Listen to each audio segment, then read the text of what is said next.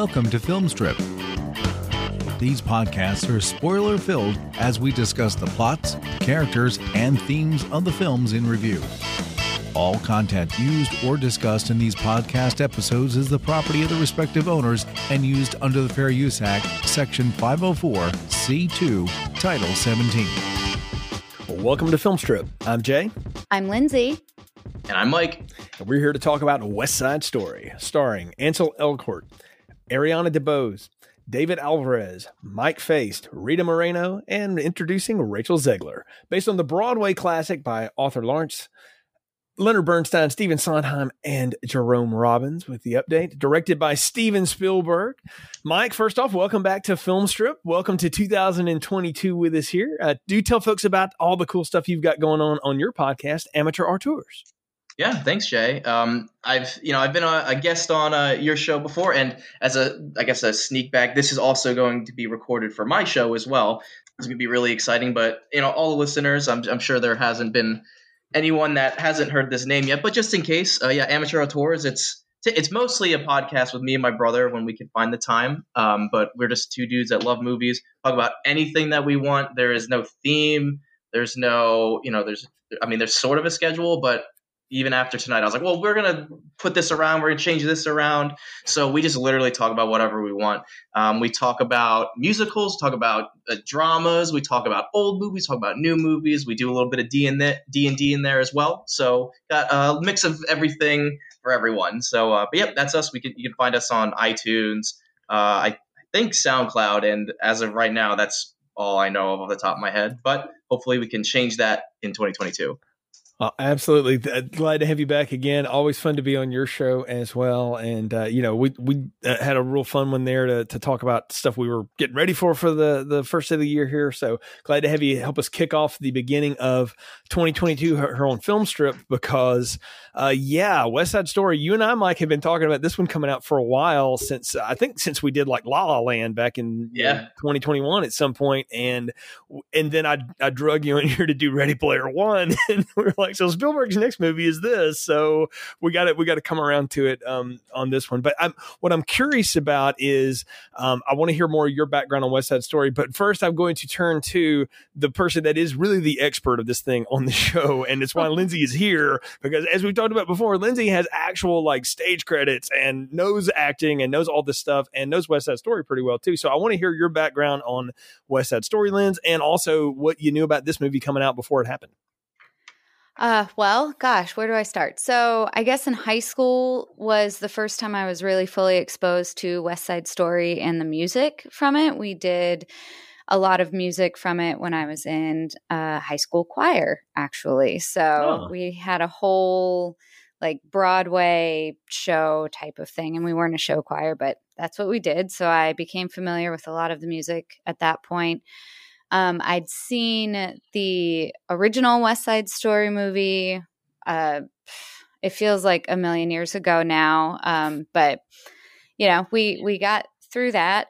And going into this one, I've always been a fan of the show, especially as a fan of Shakespearean theater as well, and remakes and remake movies of Shakespeare, comedies and tragedies. We'll go with Othello, Midsummer Night's Dream. I've seen all of them. I like all of them. My cat's name is Puck. Like, so I'm down with all things Shakespeare. So West Side Story being inspired by the great Romeo and Juliet, of course, I delved deep into that. So going into seeing this film, the only thing I had done was I watched the trailer and I read on Thursday. So I saw this the Friday that it came out. So it had only been out for a day.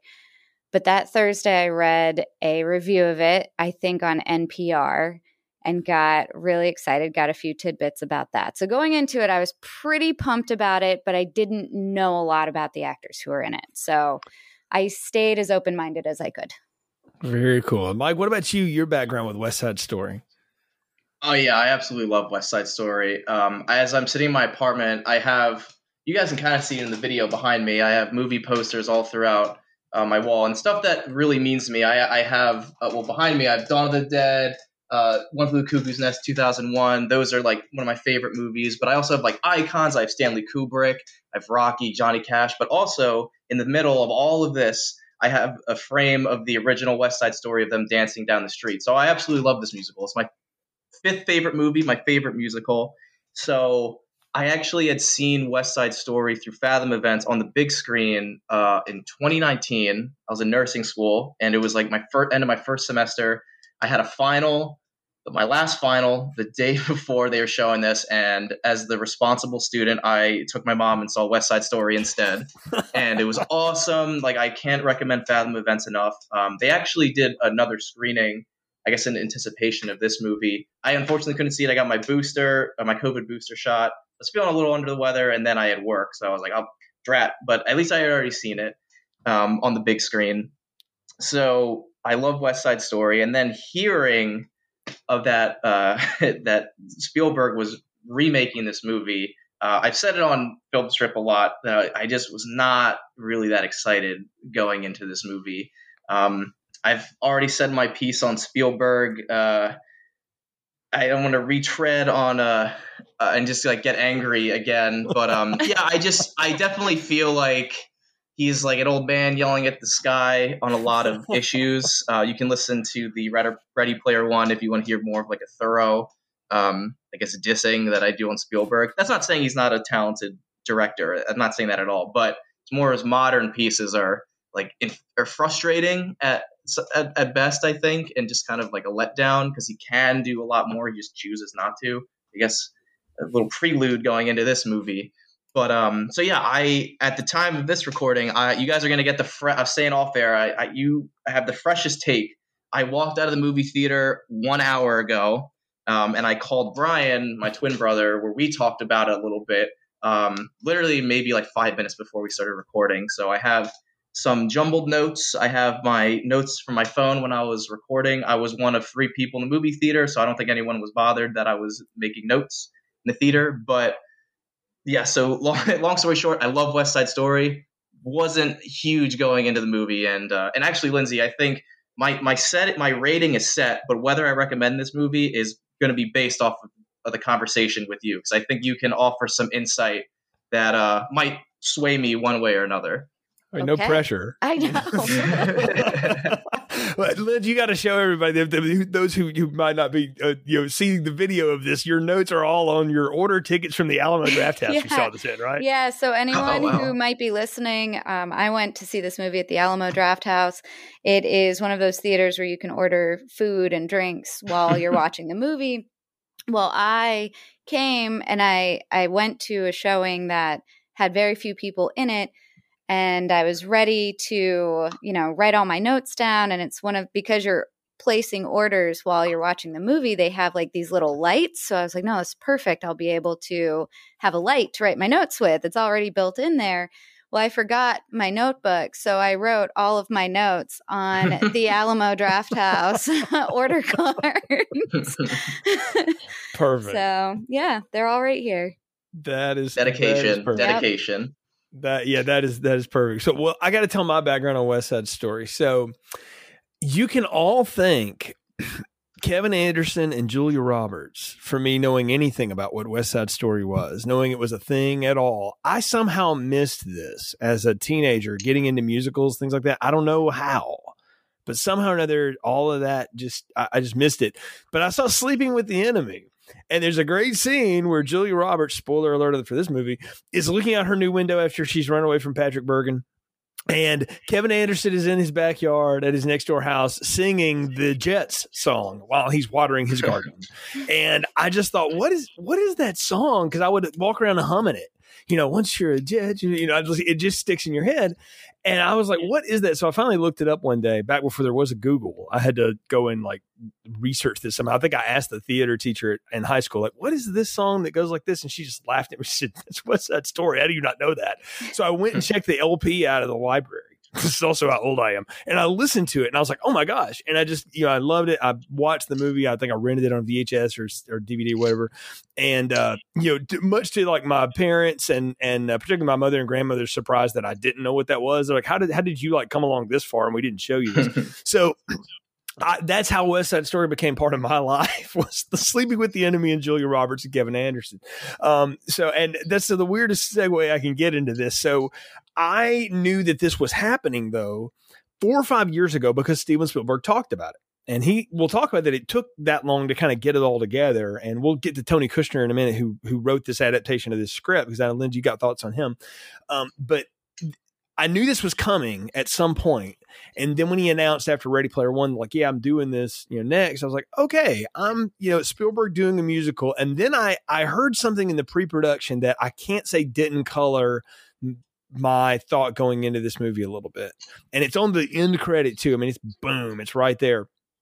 That Spielberg was doing this because this was his dad's favorite musical growing up, and so it became his growing up. And he said, if I'm going to do one of these, it's almost like he's sort of like our friend Kurt Fabisch now, who just accepts challenges because he's done everything else, So somebody said, well, you got to do a musical, Steven. And he's like, okay, fine. And if I'm going to do one, I got to do my favorite one, right? And when you're Steven Spielberg and you've got that kind of clout and you've made that kind of money and you have that kind of Oscar, just you get them dropped on you like Meryl Streep does, at least nominations, I guess you get to do what you want to do. And yeah, here's $100 million from Disney. Go and make your West Side Story movie. And so he set out to do this. So I knew that going in. And as far as like anybody else, like I know who Ansel Elgort is mostly from the Divergent movies I've seen him in, and some of his DJ work, oddly enough. I did miss the part where he had some unfortunate news come out that may or may not be accurate, whatever. But I didn't know anybody else in this until I saw Mike Faist in the screen, and I was like, oh, it's the Dear Evan Hansen guy. It's Evan friggin' Hansen. And then his dad shows up as the Krupke later from Dear Evan Hansen. But I didn't know anybody else. I Googled Rachel Zegler afterward and found out she was a YouTuber, and promptly asked my 13-year-old niece, do you know who this is? And she said, oh yes, she's awesome. And I was like, well, that's all I need to know. And so I knew nothing about any of this going into it, other than it's Spielberg doing West Side Story. And I knew he said, we're going to specifically cast Latino and Latina actors for those roles. And we're not going to change the period, but we're going to change a little twist on like why there's a turf war in New York. And I don't know, but I knew there wasn't going to be much else changed, other than the choreography was going to be totally different than any of it. And I had seen a stage version of this, kind of like a high school production before. And and Lynch just made a face at me, and I'm like going, did they really change that much? I don't know. We'll have to talk about that. But Jerome Robbins declares that it's all new, and I'm like, but I've seen that dance before. I don't know. So we'll get into that as we go. But that's what I knew about this going in. And Mike, we had a really good discussion about Spielberg for about the first 40 minutes of the Ready Player One episode, which is cool.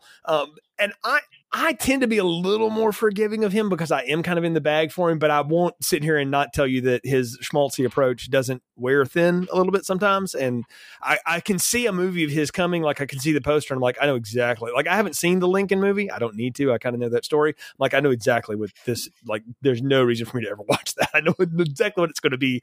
Daniel Day-Lewis in sepia tone trying to win yet another Oscar. And that's pretty much what that movie is from what I understand. Also Lincoln gets shot. Spoiler alert. I knew that. I didn't need to know anything else. I was just curious to see how Spielberg would handle a musical and if they would try to do anything different with it. And we'll get into that in a bit. But I want to talk about Tony Kushner, who's doing the screenplay adaptation this time, because I wasn't aware that was happening either until I saw it. And Lindsey, you and I exchanged some texts about it. So you've got some thoughts on Dear Tony, as it were. Well, I was excited. I love Tony Kushner. I think he's a brilliant playwright. I think he's an excellent screenwriter. And it just so happens that he's one of Spielberg's favorite people to work with. So it makes sense that they would link up for this. And Tony Kushner being first and foremost a playwright, he is an obvious choice to help write the screen adaptation for West Side Story. But I have nothing but very deep respect for him just as a writer in general. So that is one of the big reasons why I was so excited going into this movie.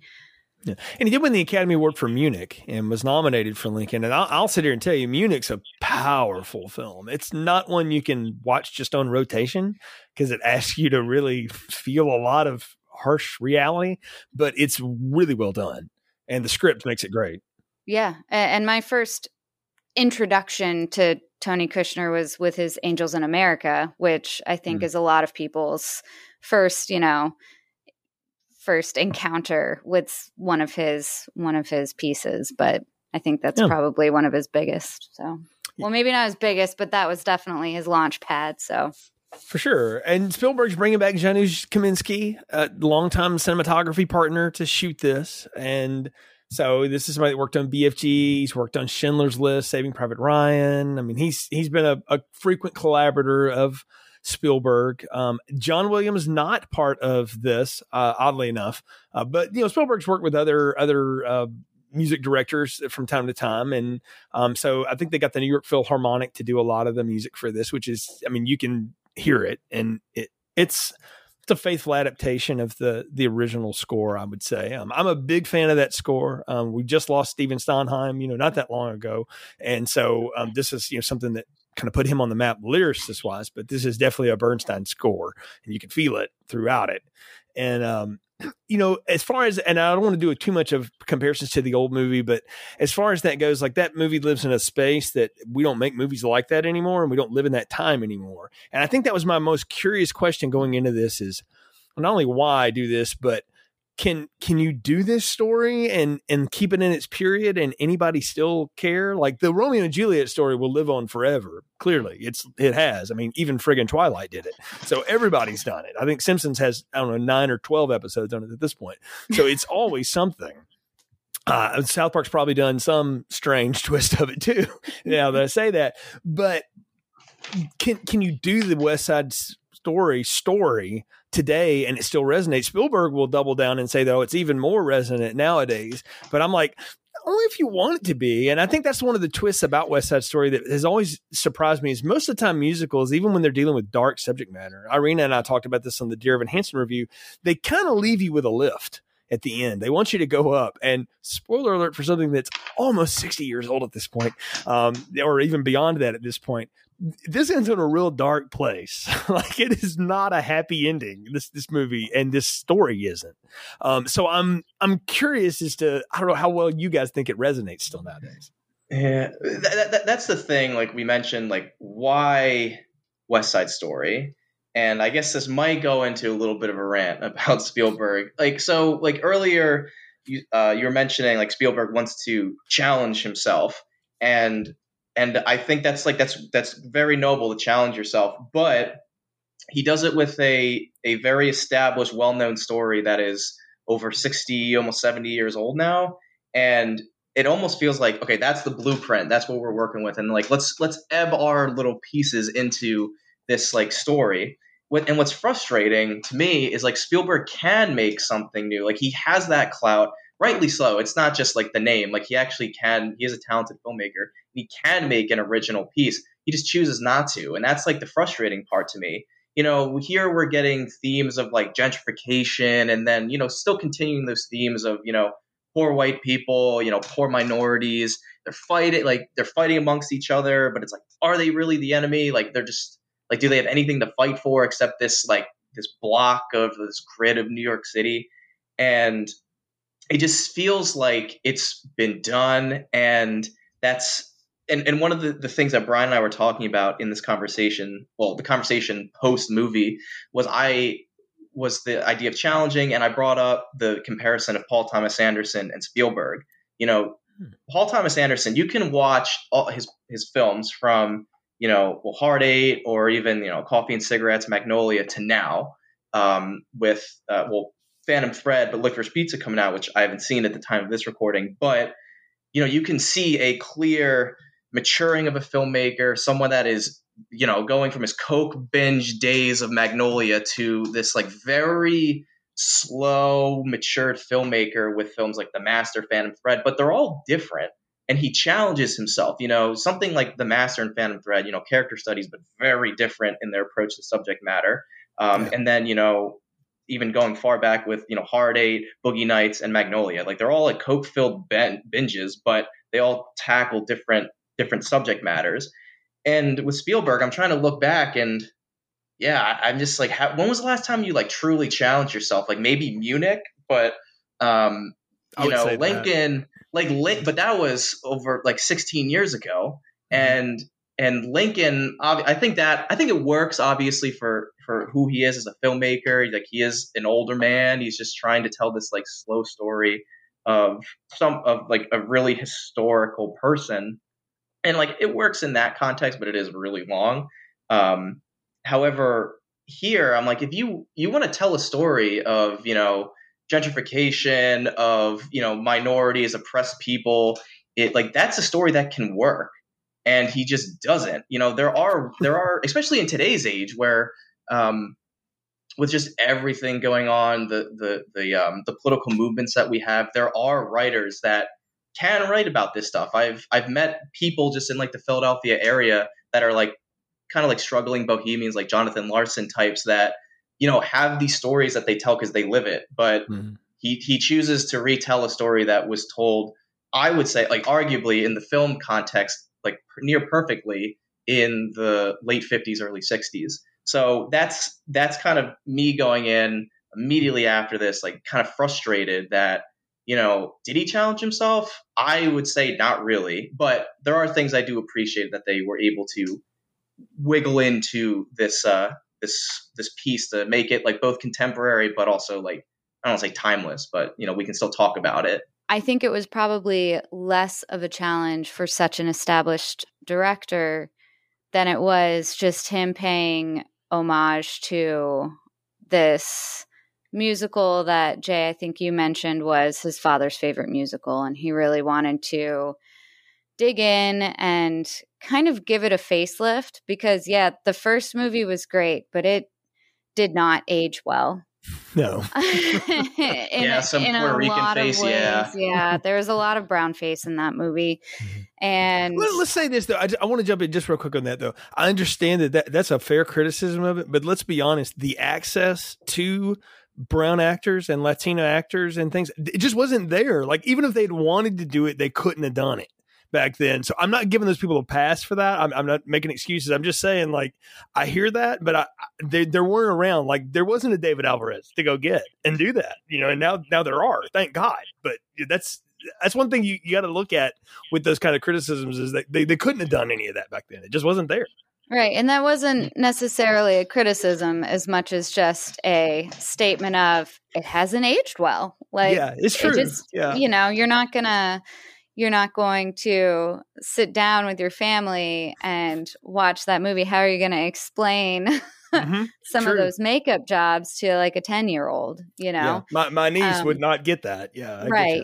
Yeah. And so I think, and I could tell throughout the movie that, or at least it felt like throughout the movie that both Spielberg and the choreographers, even though you mentioned that choreography was going to be, quote, completely different, it wasn't really different. But for me, it felt like, okay, they were paying tribute. They were trying to stay as close to the original as they could, but give it some kind of new life to make it more relatable and more engaging for a more current audience. One thing I know they did is they stuck a lot more closely, and Tony Kushner is really to credit for this, to the stage script. The 1960 movie softens a lot of the stuff, particularly the sexual innuendo and some of the harsher language. They don't really curse as much, but you know what I mean? Some of the swear words and the racial swears and things like that. Those are the 60s movie sort of softens and glows that just like it does the makeup on people. The stage play doesn't do that. It goes there. Yeah. And yeah, so they leaned more into that this time, which I appreciated because I'm a fan of that musical and the play part of it and everything like that. So I liked that. And I kind of noticed it as well. And that's what I was going to ask. I have never seen the stage production of West Side Story, just the film. So I was looking at it from that perspective. So were there any, what were the key differences? Because I did appreciate how this film really stuck to kind of the ugliness of racism and prejudice. I did appreciate that, although it did seem a little bit more glossed down and toned down. I did at least appreciate, some of the, the racial slurs they were throwing at each other just like really easily. It's all in the stage script. Mm-hmm. It's all there. Okay. And even like the jokes, like I think Anita at one time gets on Bernardo or one of the other sharks or whatever and says, you're calling them a this and a that. You're, you know, a spick saying this to a cracker or whatever. Now you're truly American. You know, like that's a joke in the mm-hmm. play and the play part of the musical. And I appreciate they kept that kind of stuff in. So it's all there. Like the biggest difference I noticed in this one, it was they just reordered some of the songs. To reset kind of where they happen. But I mean, again, that's part of like every time a production gets redone, that's part of why you redo it is you want to set it in a different place. The funny thing about this to me, in terms of like being an adaptation of Romeo and Juliet, is that the thing about Romeo and Juliet that nobody ever seems to really remember is that those are all super rich people. The Montagues and the Capulets all have money. And the twist of this is like, ain't nobody got nothing in this movie. And they're not, and they add on the layer this time of the New York Housing Authority, all that stuff of the gentrification, which seems to be a much more modern sort of take. Cause that, I don't remember that being a part of any of the original stuff. It was just turf war stuff. Yeah, I liked that spin that they did. And I thought that, again, that was something that they smartly put in to make it a more relatable movie for our current times. You know, that's something that's very prevalent in a lot of cities. And I think a lot of people mm-hmm. can recognize like what they're trying to do there. So. All right. And it seems like we're getting really we're starting to encroach upon like the plot and talking about that. So, Jay, why don't we get into the plot summary before we get really into our details? It's 1957, and the recent New York Housing Authority's notice of intentions to relocate the neighborhood's Irish American and recently moved in Puerto Rican communities from the area in favor of a high-rise gentrification has only escalated tensions between the residents, especially the rival street gangs, the Jets and the Sharks. Enter in Tony, founder of the Jets, with his best friend Riff. See, Tony's trying to go straight after a year in prison over assault. And he's working an honest job at the old Doc's drugstore run by Doc's widow, Valentina. He cares for his friends, but he doesn't want to get dragged back into the turf war that Riff and the Sharks leader, Bernardo, are intent on settling at a rumble. To complicate things, Bernardo's young sister has moved to New York to live with him and his girlfriend, Anita. And as she's trying to make her way in this new world, she falls in love with Tony, whom she meets at a local dance. Tony and Maria pledge their love for one another, knowing that their relationship will complicate things. So Tony and Maria decide to run away together, but not before Tony is to intervene at this rumble, hoping to stop the violence. And this backfires horribly as Bernardo and Tony trade fists before Riff and Bernardo engage in a knife fight. Bernardo stabs and kills Riff, and Tony, in anger, stabs and kills Bernardo, and the rest of the gang scatter as the police arrive. The police turn up the heat, and Anita pleads with Maria to break it off with Tony, though Maria insists she still loves him, even though she knows he killed Bernardo. And Anita goes to Doc's to tell Tony to where to meet Maria so they can run away together. However, the remaining Jets assault her before Valentina finally intervenes. Furious, Anita tells them that Chino, Bernardo's friend whom he tried to set Maria up with earlier, was so angry after the rumble that he shot and killed Maria. Tony learns this lie and, believing it true, runs through the street seeking Chino and asking to die himself. But he sees Maria running toward him, not before Chino appears and shoots Tony in the back. Tony dies in Maria's arms and says his goodbyes, and Maria threatens to kill all of them, but can't force herself to pull the trigger.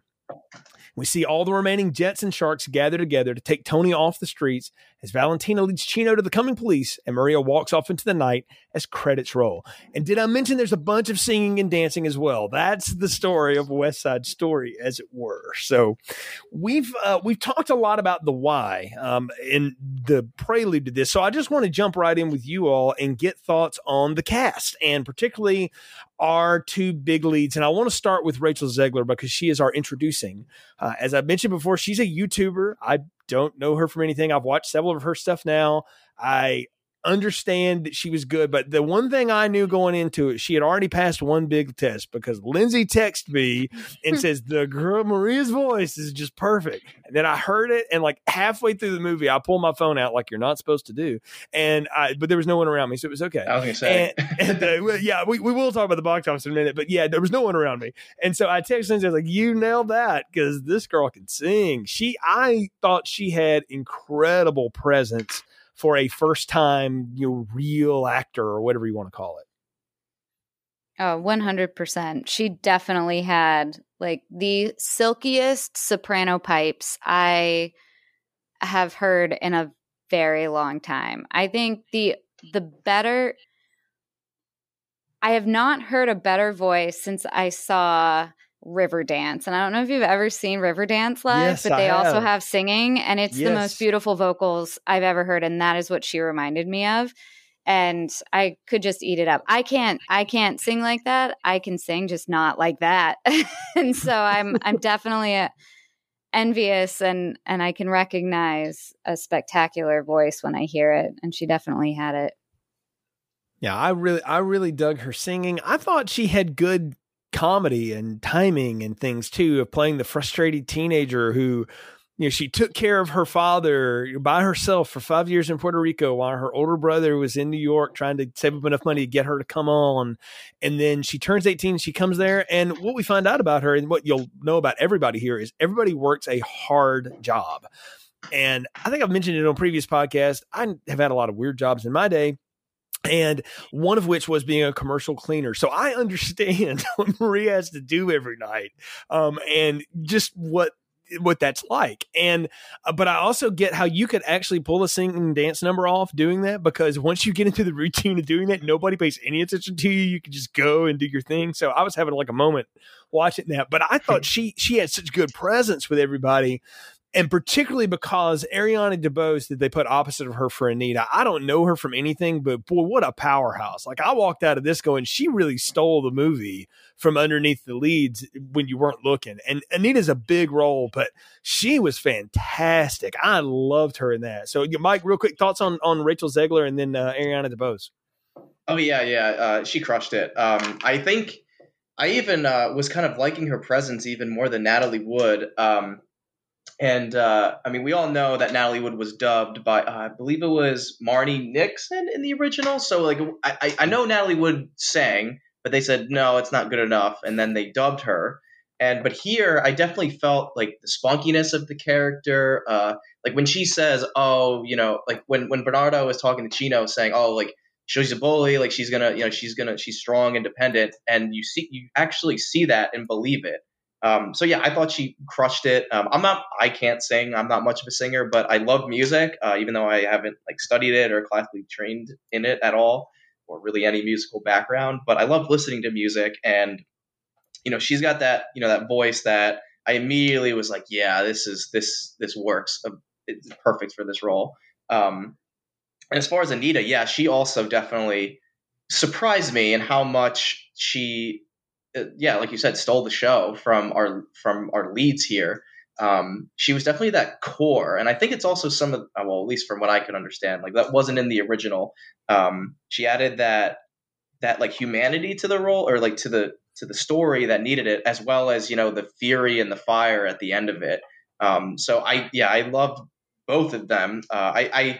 They were probably my favorite of the entire cast, and we'll get to, I guess, the Jets in a moment here. But, yeah, as far as these two, they were phenomenal. Yeah, and Ariana DeBose is a powerhouse actress in musical theater and on Broadway as well. She's been in a lot of Broadway musicals, including Hamilton, and a number of other things. Bring It On. I think she was nominated for a Tony at one point. So she's familiar with the sing and dance and act routine. And you can really see it. I mean, she shines very brightly throughout this whole film. I'm glad they hired professional, like the people that have been on theater, and they didn't pull La La Land just to get butts and seats, because that would have really taken me out of the moment. I mean, yeah, having Brian D'Arcy James as Krupke, and then Rita Moreno as Valentina, which is a new character created for this, because that's the Doc character is the sort of older mentor, and they play it this time that Doc is dead and his widow is kind of running the old soda jerk store. They create this person for it. Rita Moreno is the original Anita, and so but was a very different presence. But we should say, like, if anybody had influence on this for Spielberg, it was Rita Moreno, because when he got her to sign on, she didn't just sign on to do this part, which she liked and thought was a neat twist.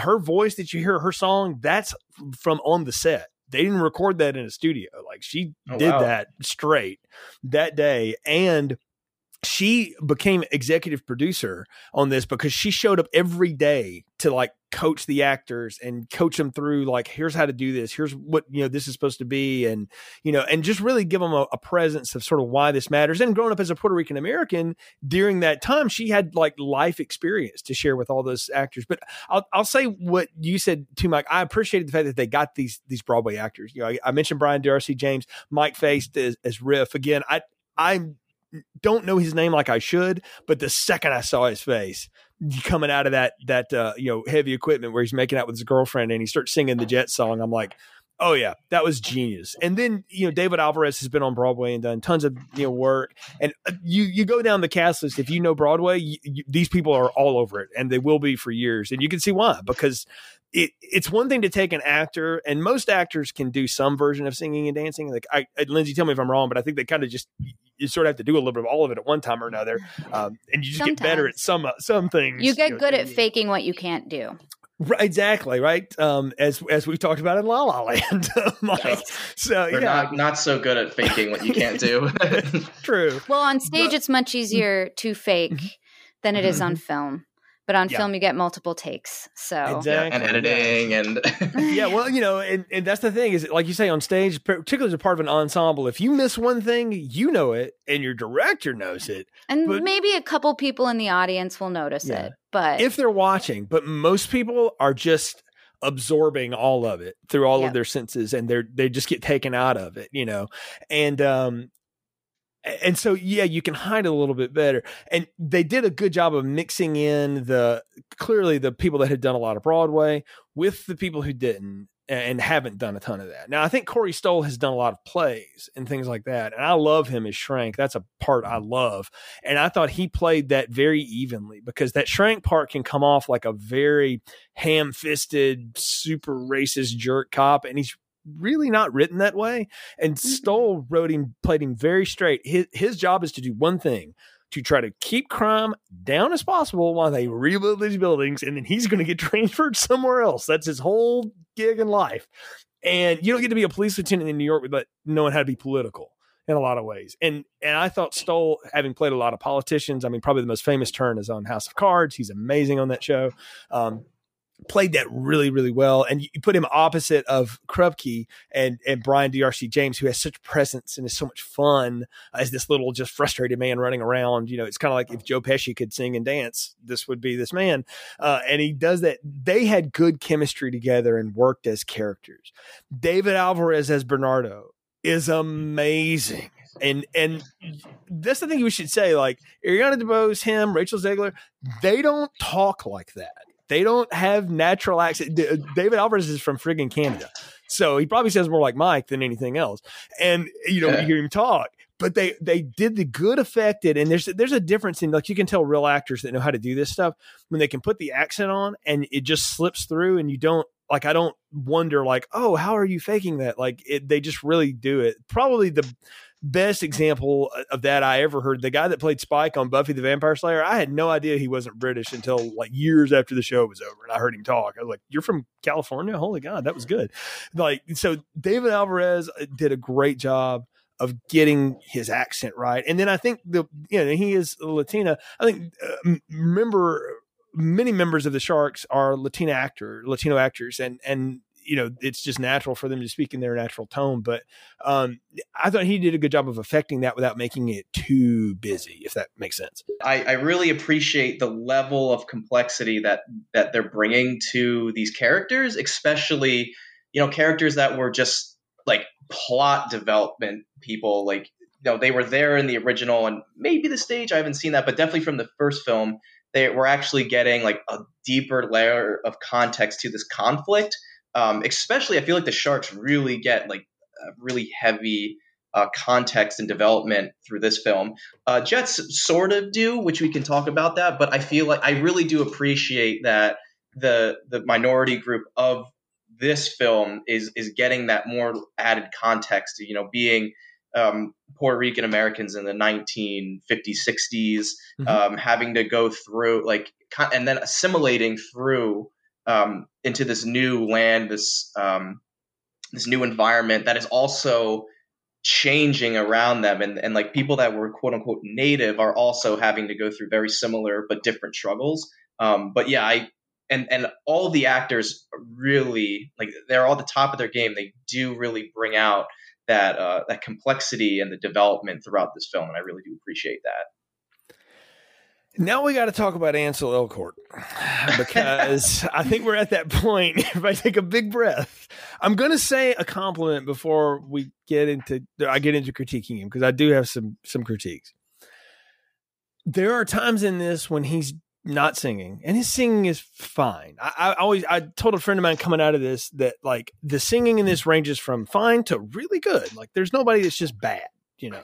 He's definitely on the fine end, and it's one of those, like, we're going to get him through it. And even though I know he's a DJ and stuff, I don't think that's really the same. Doesn't translate. See, if you can sing and then you can sing show tunes, that's a different thing, kids. But he has a presence, though, and it's in his face a lot, that reminds me very much of a young Jeff Bridges. If you've ever seen, like, The Last Picture Show and some of that early stuff with him, maybe even something like Tron, which is a lot more of a dramatic movie than people remember it to be. He has some presence and some character about him. And there's things he does at parts in this script that make me really dig his Tony and like it.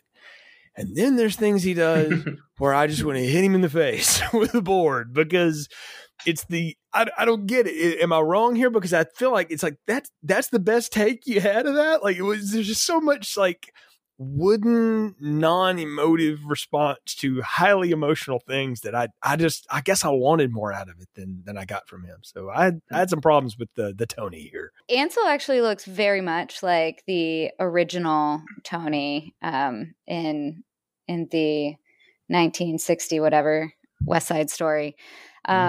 So I'm not sure if that may be part of why he was cast. A lot of the main actors look very much like the original actors. If I'm not sure if anyone else picked that up, but, you know, I agree with your assessment, Jay. There are some very face punchable moments that he has. I think, though, Tony's also just, and Romeo, if we're going to bring up Shakespeare, they're just not great characters, period. Like, they're impulsive and I can't find exactly the words. But, I mean, it's like the lead guy and the lead woman are not always the most complex characters. You're going to find the complexity in the supporting cast most of the time. It's a thing that Romeo and Juliet, in a lot of ways, speak to each other in Hallmark Card. That's what I mean, did.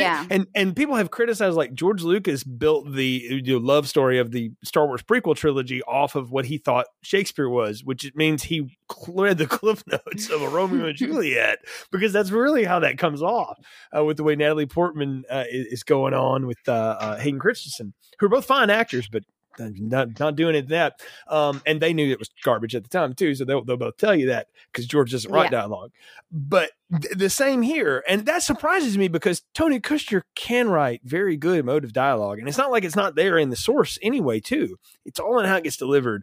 And the way these two kind of moony-eyed each other, that's part of the story, is that they're dumb kids and they don't, you know, they're thinking all with the feels and none with the, you know, the brain. Well, their prefrontal cortexes are not fully developed yet, Jay. This is true. And particularly in a boy who's been in prison for a year. So let's just put that out there. Cause as a former young man, I can tell you, you don't really have your brain together till you're probably 30. Sorry, Mike. So I mean, that's how it goes. But you know, and that's part of it, but, and I get that. And if you just sort of conceit that as, okay, that's just, you know, part of being a young boy, that's fine. Then there's what the performance was, which does feel very, and I mean this in all respect, very High School Musical. And I don't mean the movie High School Musical. I mean, high school emotive, let's do Footloose, you know, kind of thing. It felt like that. Yeah. And with Ansel Elgort, so he's very okay. You know, I think so. He that's a great way to say it. Yeah. So the original Tony, I always took it that he plays this like happy-go-lucky, like very like he's excited that he's turning a new page in life. He's like kind of getting out of the gang life, and you kind of hear that in just how he's singing his songs. You know, with like Something's Coming. You know, Maria, like they're always like, even just how he always has this like dreamy look, like, oh, what's going on, man? You know, with him and in Riff's first interaction, where they're just like smiling, like, oh, say uncle, and it's like they're just like palling around.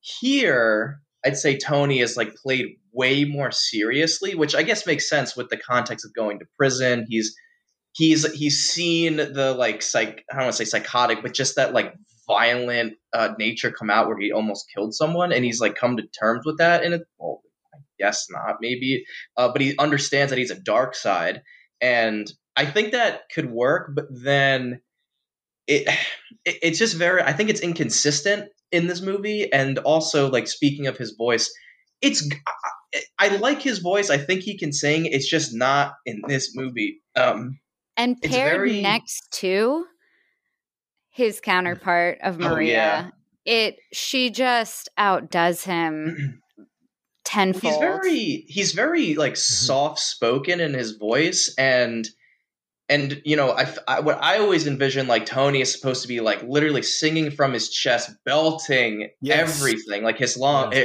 for Maria, and you know, Something's Coming is. It's not bad. It wasn't. I think like the setting also kind of, you know, we took this big like open number, or like the soundstage in this alleyway in the original, and then we've like shrunk it into this corner store for editing purposes, I guess. Which I'll get to the strange editing and blocking of this movie, but it's very, you know, soft spoken. He's hitting more, I guess, lower notes than higher. Like, when he's supposed to be belting, he's going, I guess, lower, and it's more like, honestly, it reminded me of Frank Sinatra when he first started singing, like this kind of like low, like jazz loungy type singing. Lounge, that's the word. Yes. Yeah. Mm-hmm. Yeah. And then, you know, I thought it worked in Maria. Brian, my brother, thought it, and he had the opposite reaction, where he's like, "Yo, sing from your chest, dude." And I was like, I kind of like the moments where he's like, you know, say it soft, and it's almost like praying. And he like nails that like really like soft spoken singing that I don't think a lot of people can nail. But then, you know, the whole character is supposed to be belting. So yeah, it was very okay, I guess. Like, that's like, it sounds like a really like backhanded compliment, I guess, especially as you're the lead of this film. But other songs, I just thought it was just like, oh, dude, like Tonight I thought was not good at all on his side. You're like, oh, dude. The whole soft singing thing, you're not Matt Berninger from The National, dude. Like, you can't do that. Like, and I realize that that's probably all he can do. That is what he can do. But I'm with Lindsey. You pair that against Rachel Zegler and just this beautiful angelic notes coming out of that voice, and then this big dude is just kind of lumbering these notes around, and it's not great. Yeah, it would have worked in La La Land, not in this movie. Yeah. Well, neither of those leads could sing. That's why that worked. Yeah, exactly. Well, the other reason why it would have worked in La La Land and not here is that I can understand his choice of being a little more muted as an acting choice, because of he's trying to keep a low profile. He knows what he's doing is wrong.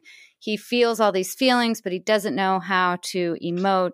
And that is how he's playing it. And on film, that works really well. That subtle emotion works really well on film. And that's what we're watching, is a film, but we're watching a Broadway production on film. And in a Broadway production, the bigger, the better. And it just doesn't match up. So it would have worked really well in La La Land. I agree, 100%. It doesn't work here because it needed to be bigger to match all of the other performances. And I think it's everybody else's bigness, too. Just looking at the other male performers, Bernardo is very big. David Alvarez is not a big guy. Ansel Elgort is a big, tall dude, especially by Hollywood standards. Yeah. By Hollywood standards, even they make reference of it at their first meeting. I even like that. Yeah, you're really tall. Yeah. She pretty much says, "How's the weather up there?" Yeah, I think that was something from like the casting stuff. Like they made a joke about it, and they decided to keep it because it was cute. It was a meet cute, and it works in that. And if this had just been like your standard issue ensemble rom com, which there's another one coming, by the way, if y'all didn't know, if it was Gary Marshall, that would work. The problem is that these are characters that have established arcs, and there's a whole story. All this stuff, it doesn't work, and then it doesn't match the bigness of the other male characters. You know, I talked about Corey Stoll plays it low because Schrank doesn't sing. He is a spoken word only guy, and Krupke doesn't really sing either, though he just kind of dance around and do a lot of stuff because Brian D'Arcy James can do that. But you got Mike Faist and David Alvarez in particular are so big, and Faist is a tall guy too, kind of lankier guy, but he's so big and he's got such a big voice and he just can really belt and all that stuff. And it just, when you pair it, even pairing him when they have the fight over the gun, pairing him against Elgort, it just doesn't, like, there's like you're listening to one of these guys during the cool song is what I'm talking about. Mike Faist clearly knows how to do a Broadway performance and get it on film where it's doing the thing that you would experience in a theater. It's so big. And you see him do it and it just comes off. And like, you can see Spielberg and everybody just eating it up, you know, and then you've got Ansel Elgort trying to match that. And he just doesn't know how to, and it's not his fault. It's just not how he works. And so, could they have cast better? Maybe. I don't know who that would be. I don't know how you fix that unless you go with somebody again who's from Broadway that nobody knows. And that's the problem, is you've got to have a star to hang it around because you've attached your lead female, your big female, to the unknown. We're going to break somebody who's already more famous anyway from being on YouTube, and by the way has made a lot more money than this movie's made on YouTube. So you're trying to mint her, as it were. You've got all these other, you know, supporting characters who are Broadway, you know, experts and well seasoned, and then you put Ansel Elgort in there, and it's just the piece of the puzzle that, like, by itself is fine. When you add it to the rest of the recipe, it just doesn't mesh. Well, and that's the frustrating part, because I think the big name is Steven Spielberg. Like, he still he's one of those few directors that you see that and people are going to go see it just because of his decade spanning filmography that has literally changed cinema in every regards of that work. The blockbuster, the dramatic, you know, anything. Like, he is the period piece.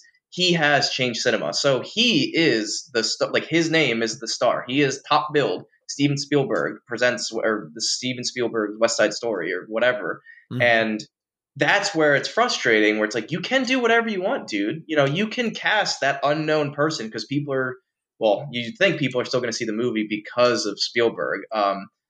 You know, people, you know, you can take all these big risks because if this movie bombs, guess what? They're still going to hand Steven Spielberg a $200 million check to make whatever the hell he wants. So that's like the frustrating part, because like you've had this decade spanning clout that you have worked your ass off, and now it's like, oh, let's just like challenge ourselves with a musical, but like also play it safe at the same time. And like, so I don't know. I think that there's very little excuse to say like, oh, well, we need like La La Land. I get. I don't agree with it, but I get it. But here, it's like Steven Spielberg is the star. His name can bring everyone. That's an excellent point. And we should say, we didn't mention at the beginning, this is $100 million movie. So for Spielberg standards, that's actually kind of cheap. In a lot of ways, but it only made 15. And I know it's the holidays and we still are dealing with COVID and all of that stuff, but y'all, the new Halloween movie Simul released on Peacock for like $5 and theaters, and it made $15 million in an hour. Like that, like that's not good.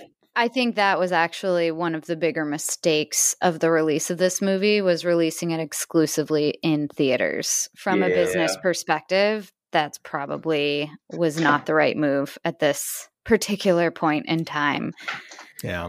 And I wonder if they made that decision back when they didn't account for the idea of, like, they knew variants are going to happen. We all know that, you know, virology, that's just reality, but you didn't know how impactful that was going to be, particularly on the fact that this is aimed at an audience younger than even any of us.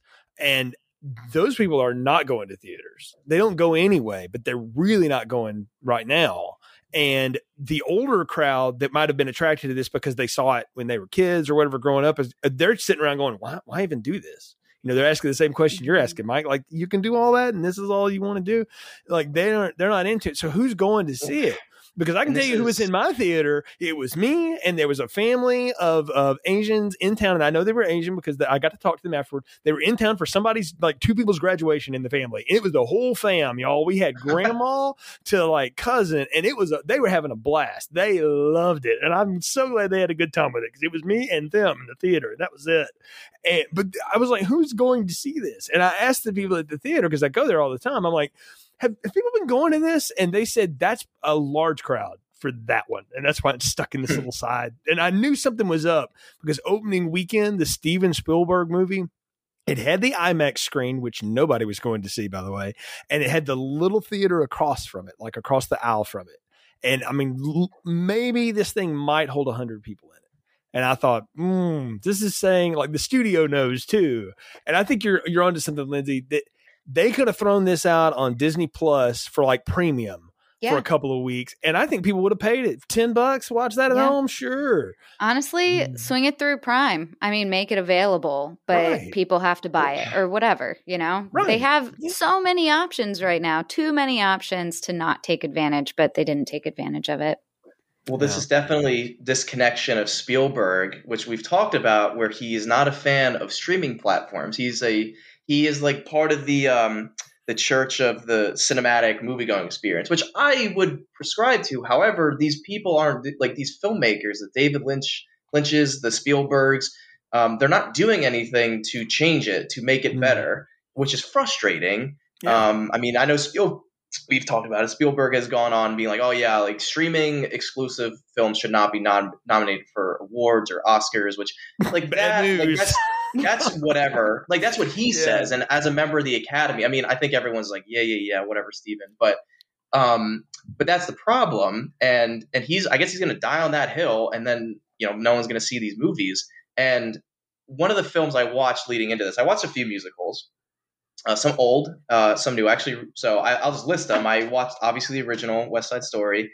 I watched Jacques Zimet's Umbrellas of Cherbourg and Young Girls of Rochefort, and just you know, some really classic, one of my favorite musicals of that era. I also rewatched La La Land for the perspective of the modern musical. I'm sorry, and you put yourself through that again, man.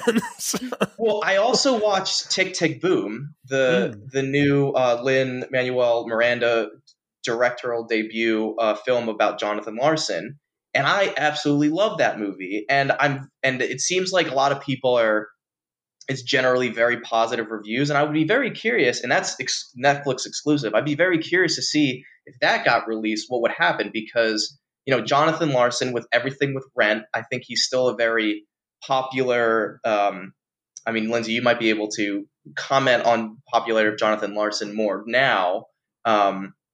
But, you know, I thought with the character of Jonathan Larson, the play of Tick, Tick, Boom and Superbia as well, like pairing those in the same film, and then the electric performance from Andrew Garfield and all the supporting cast, as well as like the really amazing direction of the entire film.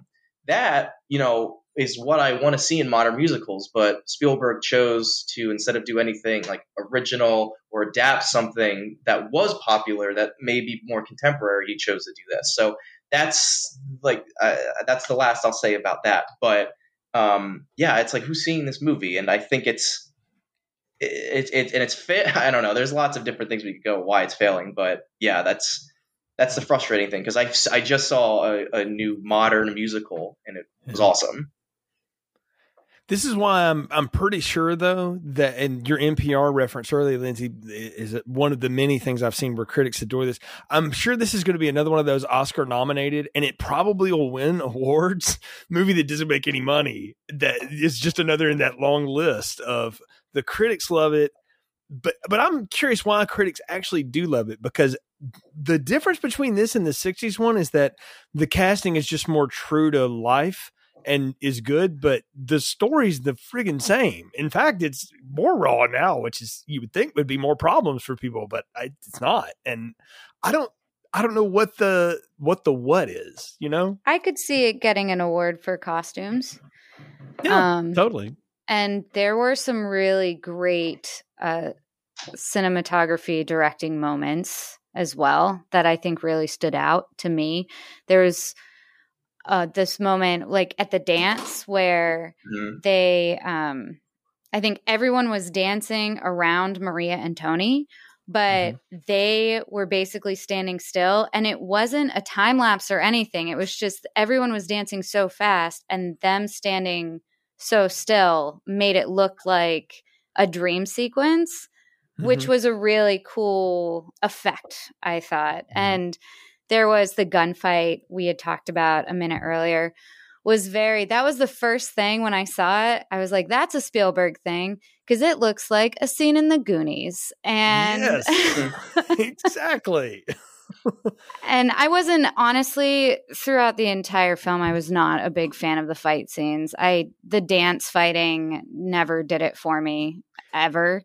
So I just don't think it translates well. And I feel like with a new movie, they could have done something so much grander. And they just didn't, because really fight choreography is just dancing with a little bit more contact. And they just could have done a lot more with it, I thought. But it didn't do it for me. I mean, I'm going to ask.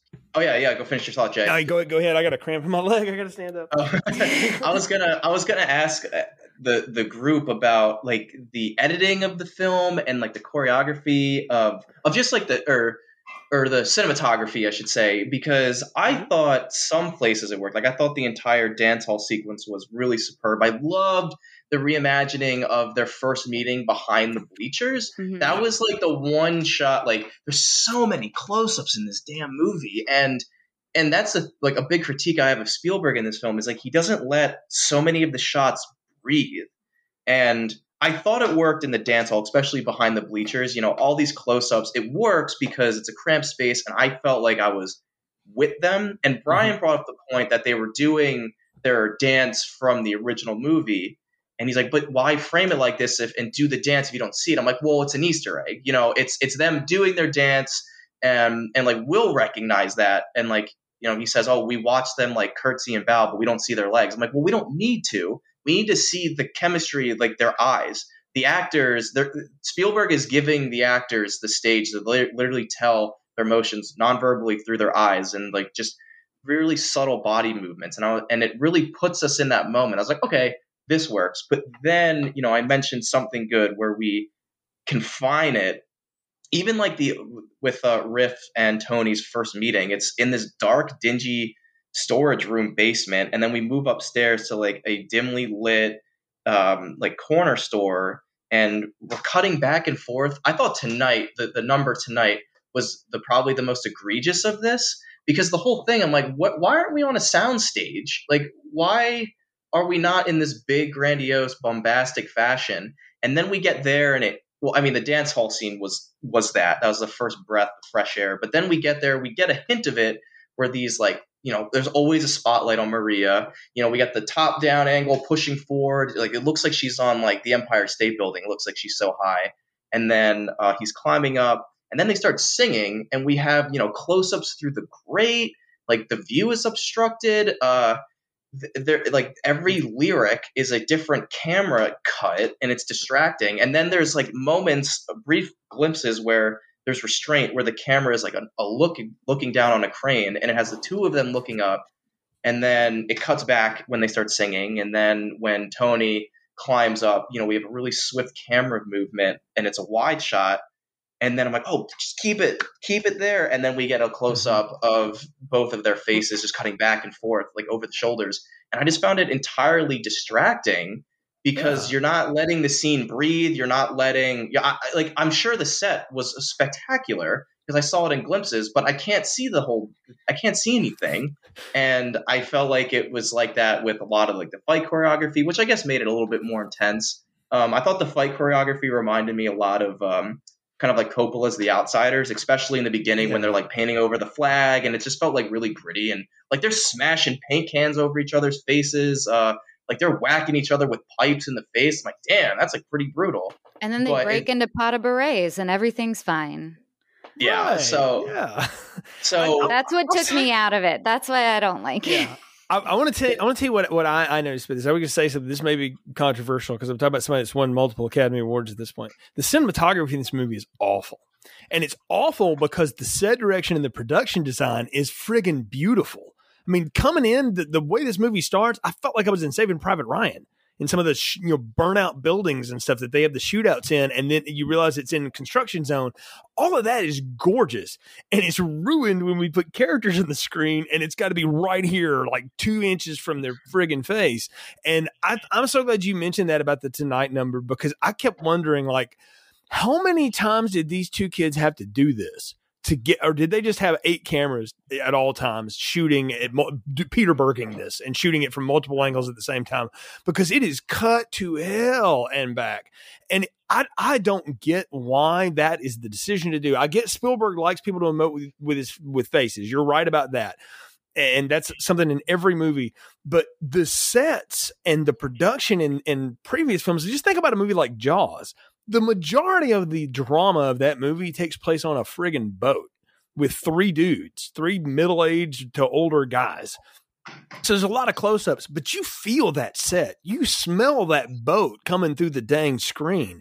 This stuff, I'm looking at it and I'm going like, it looks like something out of a outtake of Ready Player One that's just happening in the background. It just doesn't matter. And it bugged me because I'm like, you've wasted a beautiful set design on lousy cinematography.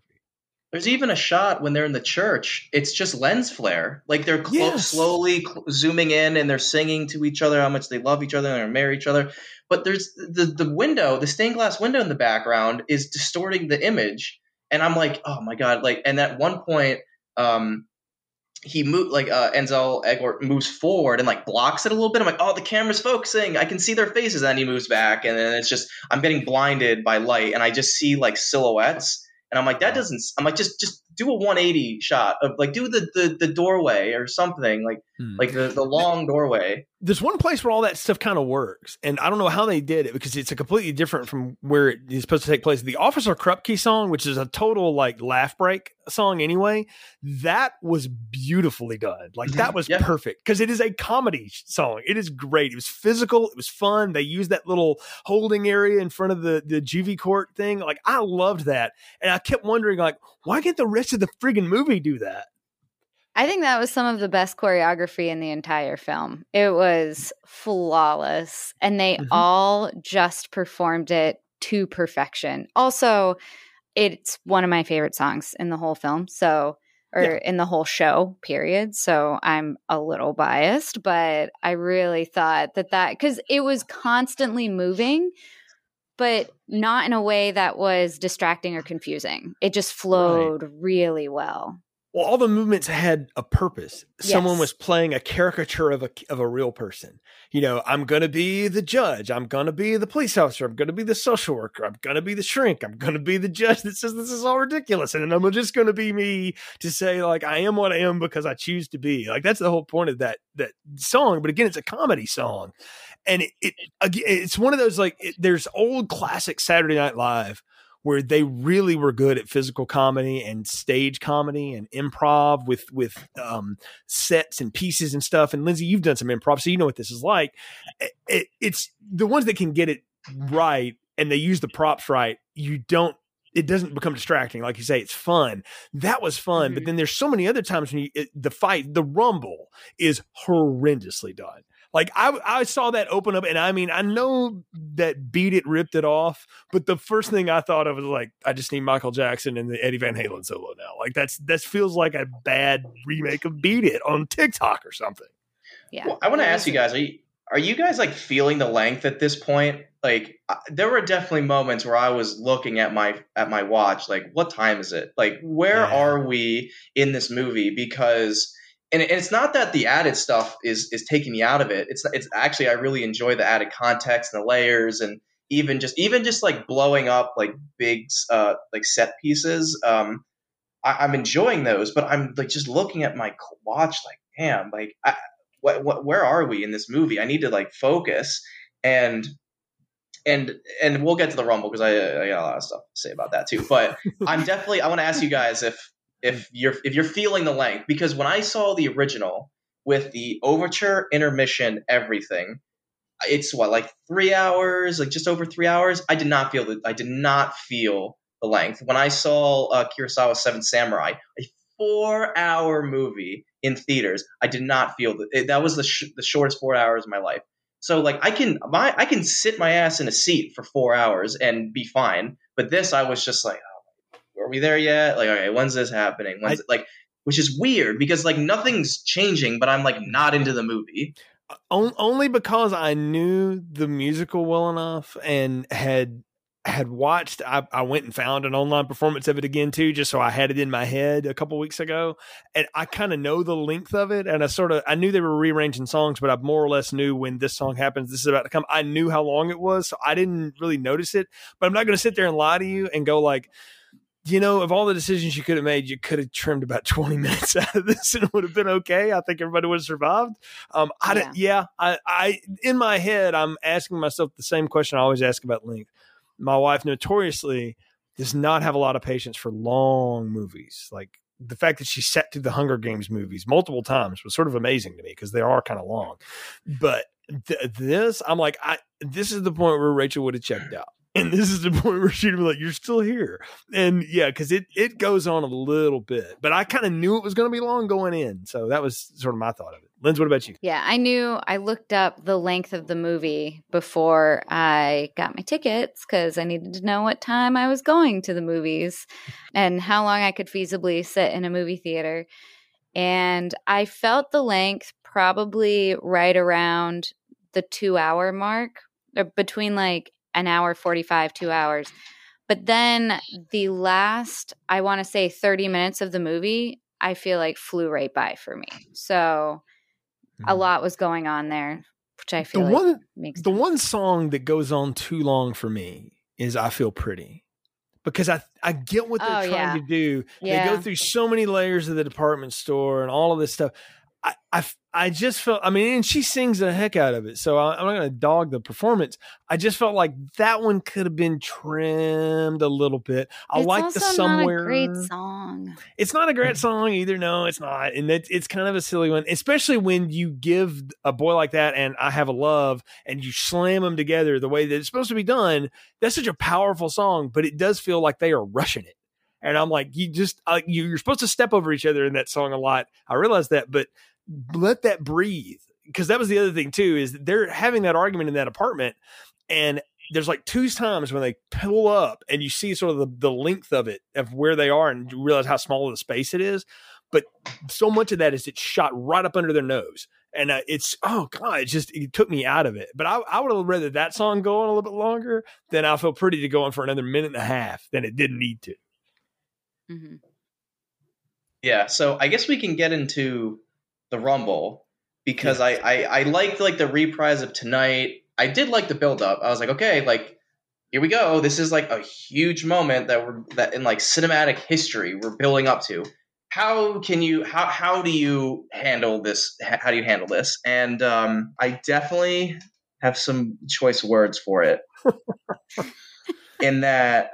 So we get there, like it's great setup. You know, we have both the gangs. I really do like the top-down shot of everyone walking together. Being in the salt reservoir for the sanitation department, I thought was a nice choice. I like that. I like they arrived at like that actually looked like a cool set. They did nothing with it, but it looked great. Yeah, I was expecting. Like I said, I was almost like after that opening fight when the two gangs clash, I was expecting almost like I said outsider level violence between like angsty like young adults. Like I was expecting like people to be like their faces thrown into the sand or into the salt, or like them throwing it, or like incorporating into the fights, or like someone gets hit and then they like literally pour salt into the wound. Like I was kind of expecting a little bit more gritty, and nothing happens. But when we have Tony and Chino come in, which is, you know, an interesting, again, adding more, like Chino is the character that gets the most development out of every, like out of every like two-dimensional character, now we have like more added context and layers, and we actually like kind of feel for this guy. He's not just some nameless person that has to, that gets a gun to shoot Tony just because the plot says he has to. So I like how like they both go in, and then, you know, I kind of like how how Ansel Elgort tries to literally just try and be like, hey, I'm sorry, apologizes, tries to settle everything down by being like soft-spoken and quiet, but then he gets punched a few times and he just goes buck wild on Bernardo, and they fight. And that was when I started to turn, because I remember at least in the movie, I loved how Tony was just so like emotional and desperate, like pleading, like, guys, please don't fight. I don't want to fight you, Bernardo. And even like he's getting punched and beaten around and he's refusing to fight. They're even throwing him back into the circle to fight. And here now Tony taps into that dark side and he just like, he wins the fight. He beats the shit out of Bernardo. And then, you know, that moment of, oh my God, I'm back in this moment. And he walks away. And this is where Spielberg doesn't have that restraint to just let the shot linger, because I noticed it just like when he's walking away, Tony's like breaking down, realizing, he tells it in his eyes that, oh my God, I'm back there. And and maybe he even promised Maria that he'd stop the fight. Then Bernardo, you know, was trying to pick the fight again, but Spielberg doesn't linger. So we can't see how broken up Tony is about this. And then the knife just falls on the floor, and then they just pick up and they start knife fighting. I remember when the first time I saw West Side Story, at least bits of it, I was like 7 or 8. My mom was watching it, and it was right at this point in the Rumble. And I will never forget like that moment when Rust Hamlin, you know, he gets accidentally hit, or he gets, I forget the context, but he gets hit by Bernardo, and he just rips his jacket off and pulls out a switchblade. And that glinting light in the blade, I remember at that young age being like, not having context of what's going on, thinking, oh, like shit just got real. And yeah, maybe not exactly that, but I remember like thinking like, uh-oh, like what? And then I was like so impacted. And then even further in the original, you know, Tony's like pleading like, guys, no, don't fight. He's even trying to jump into the fight and they're throwing him out.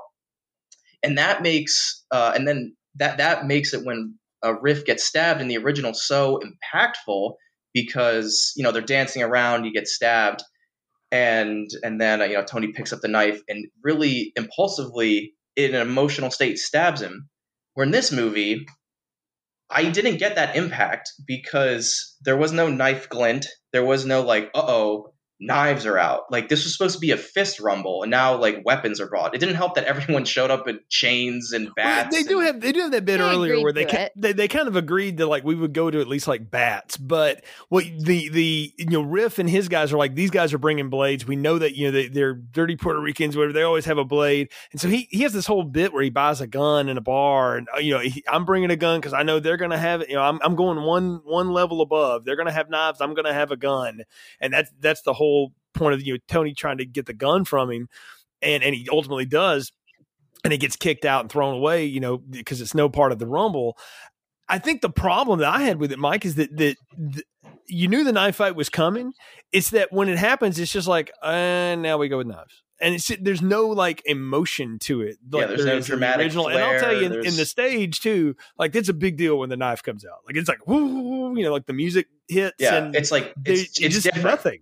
Yeah, like people can die. And that's like when Riff gets stabbed here. I do like how it was played here, where he's just like in such disbelief. And then even just the quiet tone of, OK, just pull it out. And then he dies. I thought that was like Mike Faist. He plays it so well, where he's like, oh, OK, this happened. And then when he just picks up the knife, you know, Bernardo just lets him come over. I guess he's in shock, too, that he actually went through with it. But you know, Tony slowly picks up the knife, slowly walks over, and then stabs him right in the chest.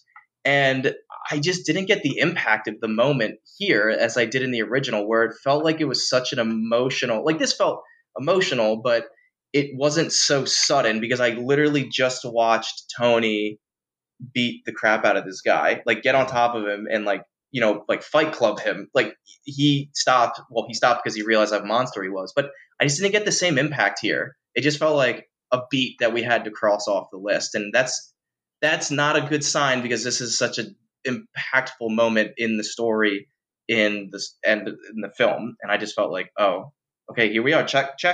Knife fight. Bernardo's dead. Riff's dead. And it's just, that's really so underwhelming. Yeah. I have nothing more to add to that.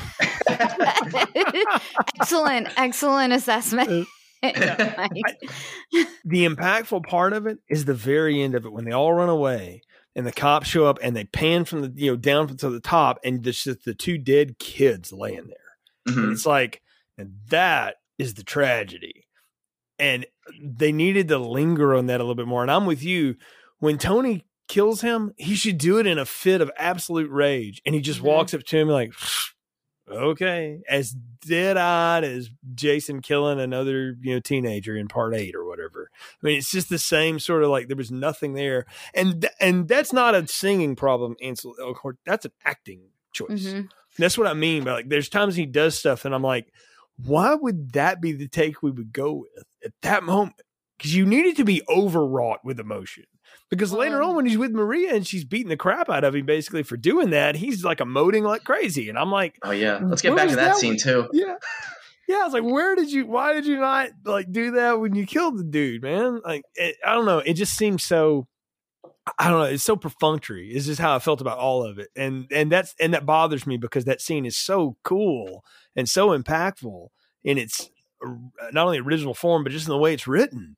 And the way it's done, and it just feels so flat, like all the way. And that bothers me too, because again, David Alvarez and Mike Faist have carried the emotional weight for the male side of this movie entirely. And now they are both literally dead on the screen. And so I'm like, where's my emotional resonance guy? Because Porcino is supposed to be the opposite.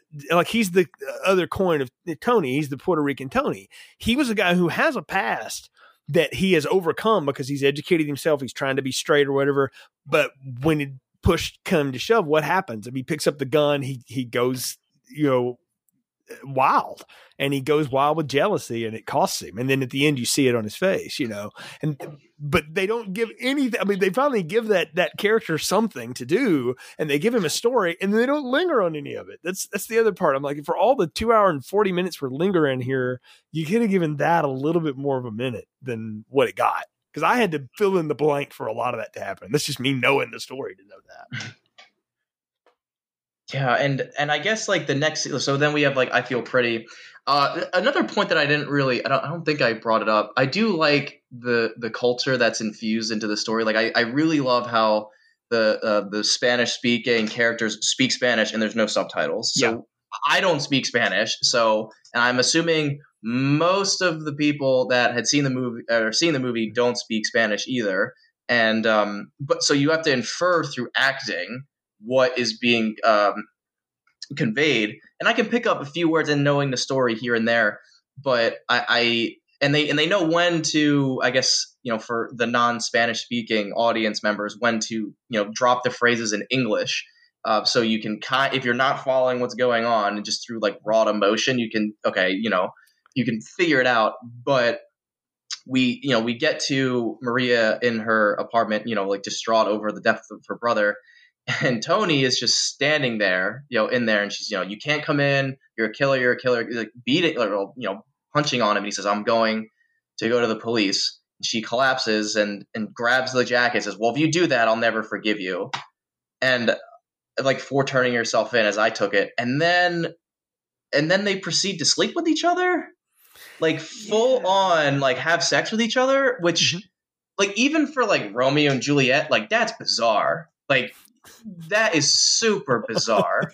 Like, I just remember in the original movie, she, they like have a kiss. They have their tender moment, like, oh, like we'll still run away together. And then Tony runs down the street, and Anita comes in and says, "He killed your brother," but not like post sex do they have that conversation. And it's like within like 30 minutes of like her brother's like not even cold yet, and they're like having sex with each other, like. Even I was like, whoa, like, cause then we're singing, Valentina is singing the song that was originally somewhere. Mm-hmm. And then we cut to them like making out on the bed and like taking their clothes off. I'm like, this is like a double take moment. Like, wait. This isn't, I'm not seeing this right. Like, I can understand if they're like cuddling and they're just like both emotionally distraught, but they go full like physical with each other, which is very an odd choice to go with. I don't know if that's just me, but that was very bizarre. I don't know if it was that bizarre. I'm gonna disagree with you there. I think, and I let's see. I'm not. Let's just ride this train for a minute and see where it goes. But I'm on board. I'm strapped in. I'm ready. We're going to crazy town, everybody. Strap in.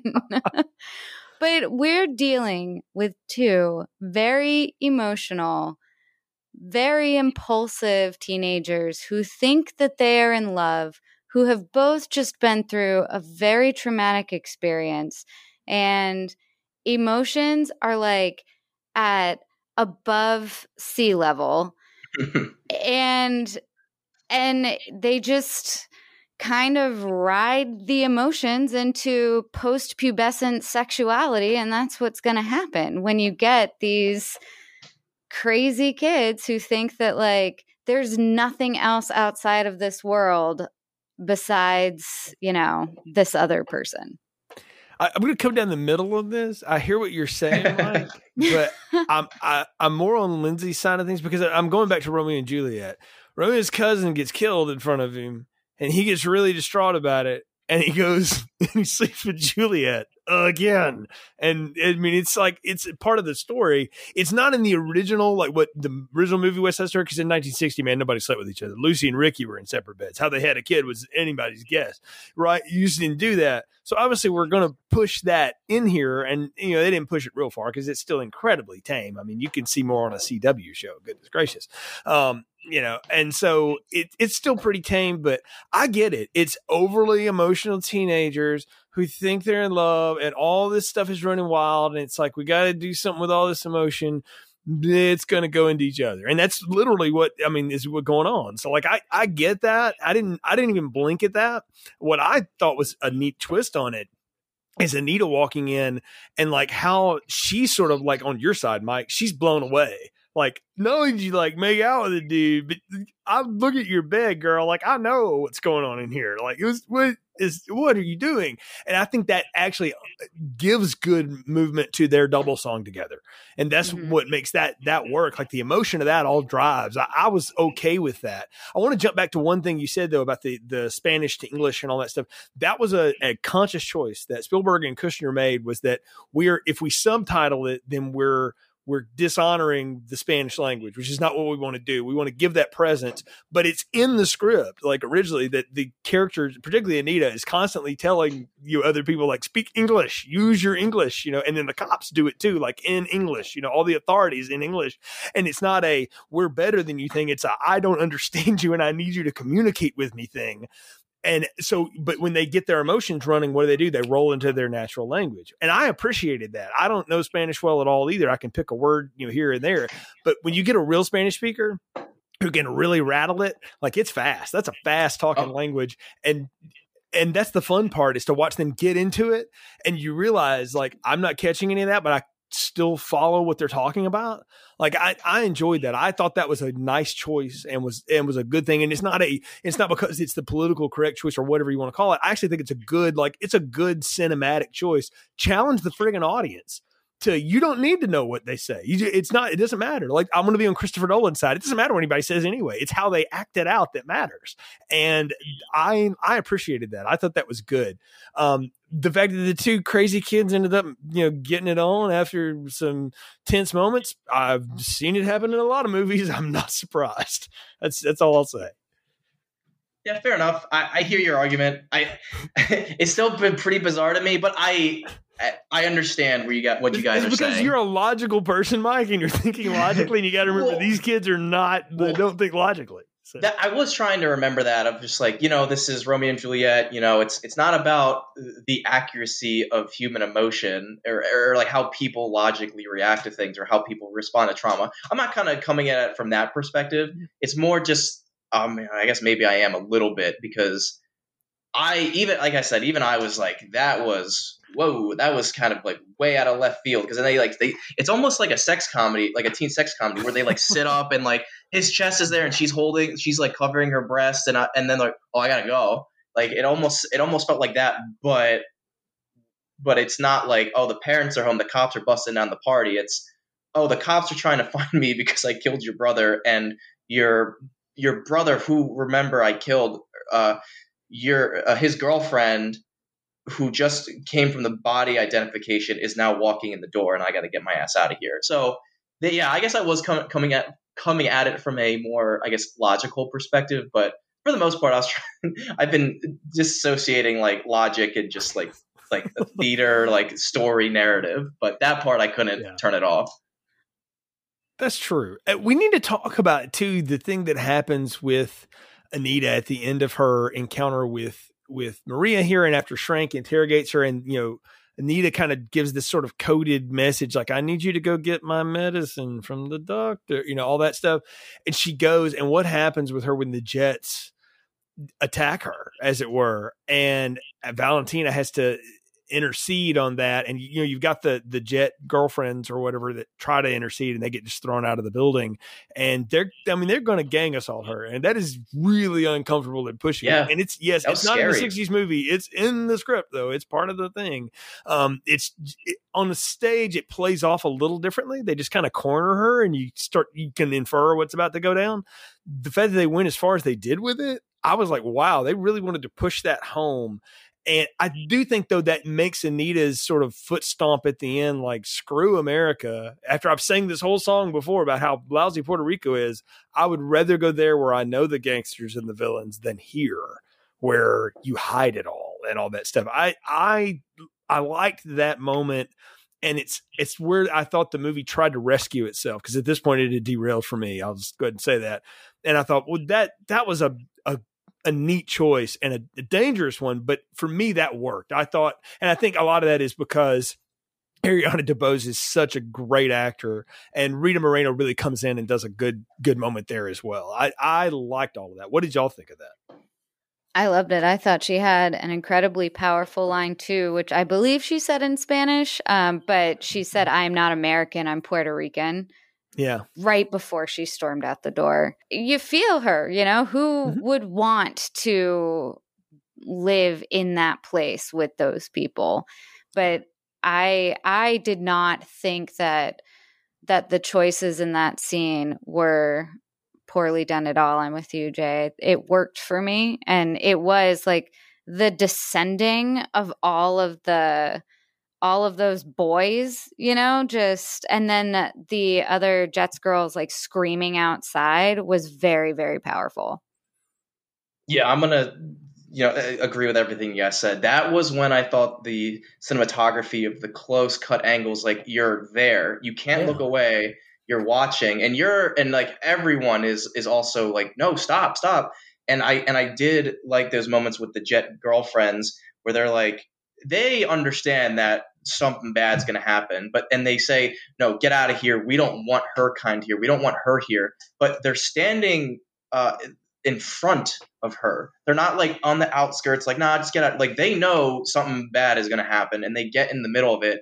And then when blows start going, even I love that little detail when Anita and the blonde girlfriend, Grassy, or when she tries to grab her hand, and then they rip her hand away, throw out the door, lock the door, and they start banging. And then, like Lindsey, what you said, when they descend on her, and then Valentina comes up and says, "Oh, you, like, you animals, you monsters!" And then, like, the back of her dress is unzipped, and you're like, "Oh my god!" And you know, then that little monologue of, I don't know if that was in the original stage, where it says, I've watched all of you when you were little kids growing up, and you've all run into rapists. That's added in. Like, Doc sort of chides him, but he doesn't do like that. I think that was the final, like, the nail of, like, that was all, like, well executed. And I think that's in my notes. I think I said credit where credit is due. Like, the movie doesn't shy away from like the ugliness of like prejudice and racism. Yeah. And yeah, I literally have, yeah, you have grown into rapists, as that was like the final nail. And, you know, some of them looked very, you know, like, what have I done? Like, I think one of the characters was even like starting to cry about, or at least it looked like it, like kind of like the weight, like when the emotion is stripped away, like just looking down of like, what have I done? And then they all just run because they're immature children. Yeah, I think this movie does also hit home that like they're kids. We didn't mention like with the guns, like, you know, we have this really big setup of, you know, this isn't a toy. This is a gun. You know, like, do you, like, have you ever fired it? Oh, like a Colt fires 22s. Like, this is a pretty small hole, but it can leave a pretty big hole in your head. And they put the gun against, like, they like push them around. And then the scene immediately preceding is them playing cops and robbers, like pointing a loaded gun at each other, like bang, bang, bang, I'll kill you. They're being kids. Like, that's the thing, is like, it's supposed to remind you that they're just boys. Like, they have no, like, they have no sense of their consequences to their actions, because all of these guys, and that's the thing about the Jets, and you really get it in their songs. And I give a lot of it again to Mike Faist and the way he plays it off, because if you're not paying attention to the words, you don't catch it.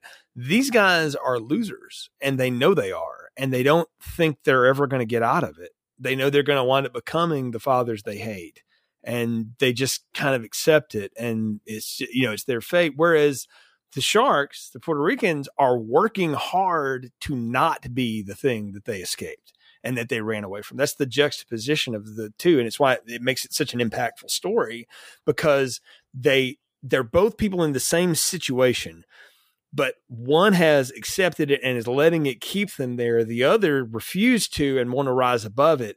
But when they boil down to their raw emotions, they do the same awful stuff. And there's one bit of that in the doc scene that's great. And it's in the play too, or in the original piece, about where they talk about how they feel bad about leaving Riff laying in the salt, you know, pit.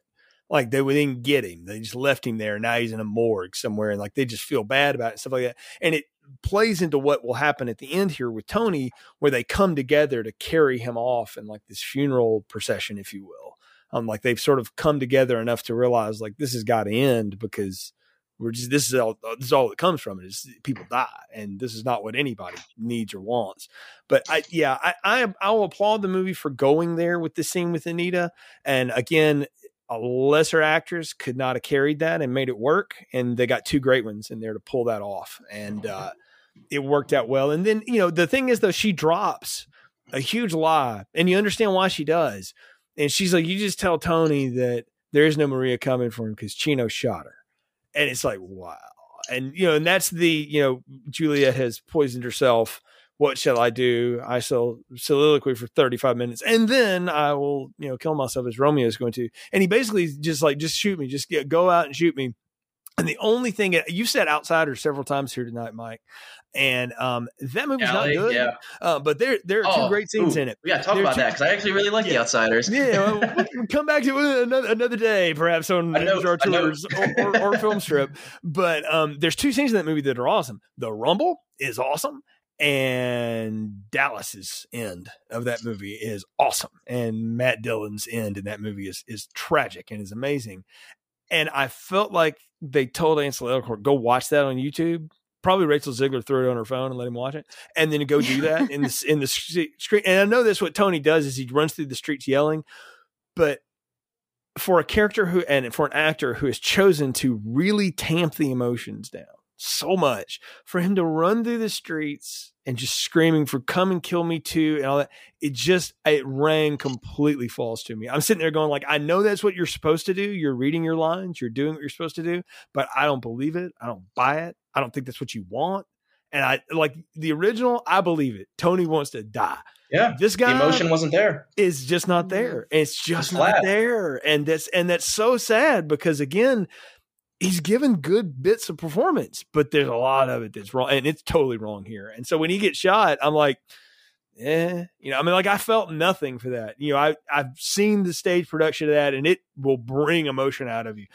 You see the 1960s movie, and it's like hard to not cry at that. This, I'm like, and see. Yeah. I think that scene could have even been elongated, like trim some of the other ones, but From what I remember the original, he goes around like all the major set pieces and is like, Gino, kill me. And like we see Maria, like they're all trying to like hone in through his voice. Like he's going through the streets saying like, kill me. Here he goes like 100 yards. Yeah, and, right? Like he's next door. Like wasn't that the whole thing? They even say like, oh, like if you're trying to find him, like it's this huge like city turf block area that you have to search. Like it's and you find him within 15 seconds of him finding out that he thinks Mario's dead. So I think that could have been even elongated and like bring up the tension of like, well, I mean, even though we know how it ends, like who's going to find him first? And I think that would have been the tell of if the movie worked or not. But like, even though we know how it ends, like build up the tension. Like, oh my God, is Maria going to get there first? Who's going to get there? Even though in the back of our heads, we know how this is going to end. There's still like a glimmer of hope, like, oh, maybe he gets away, but it just happens in a blink of an eye. And yeah, like you said, and seeing, you know, sing your song, like sing your little reprise of Tonight and die. And then, you know, take the gun. And this is the scene where I think Natalie Wood shined better at the ending of like kind of closing the whole, you know, theme of everything together. I don't remember specifically what Natalie Wood said because I watched the movie like a few months ago or a month ago. But obviously, it's like the idea of what she says here of just like you're going to kill each other for nothing, and you know takes the gun and points it at everyone. I thought it was much more 99% of the way. I'm with this version of Maria until like the final scene. Not to say she did it bad or anything, like it was good, but I just thought the original with Natalie Wood was a little bit more there. But maybe that was because it had better build up and I was more invested at that point.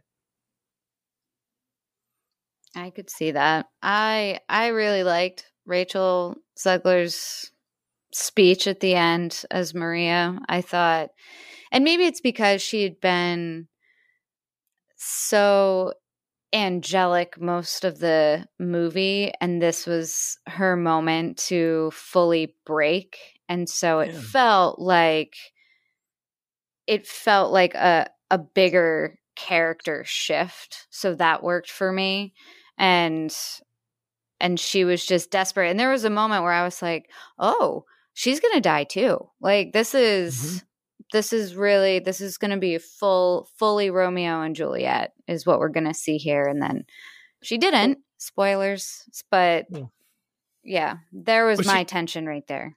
She does die inside though, because she does this great thing with her eyes where she just blanks and you just see like the veil drop and like, she's just dark. Like all of everything that she loves is out of her. Her brother's dead. All right. Her roommate is gone. She doesn't know this at this point, but she'll never see her again. And the love of her life up to that point is dead. All that's happened in a day. In a day, this girl has fallen in love. All right. Her brother, she's had huge arguments with him. He's dead. Another guy's dead that she's sort of run into and knows. Her boyfriend is dead.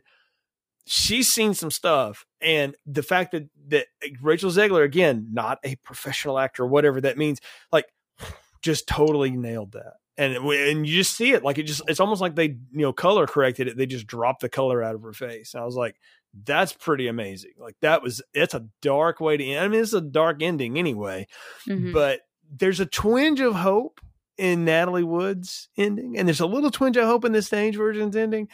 There ain't no hope for this girl. Like, I don't know what she became, but there's a dark times coming because we didn't have therapy, you know, for this kind of thing back then, particularly for immigrants. Like, this is beyond, we don't have it for them now either, but there certainly didn't in 1957 or whatever. And you don't know what she's going to. But you just see that her life has literally been destroyed in 24 hours. And it's sad. And it's a very harrowing ending that this movie does not freaking earn. And that's what bothers me, because it's a great moment of performance that is not worthy of the last 2 hours and 40 minutes I've just sat through. That's what bugs me the most about it.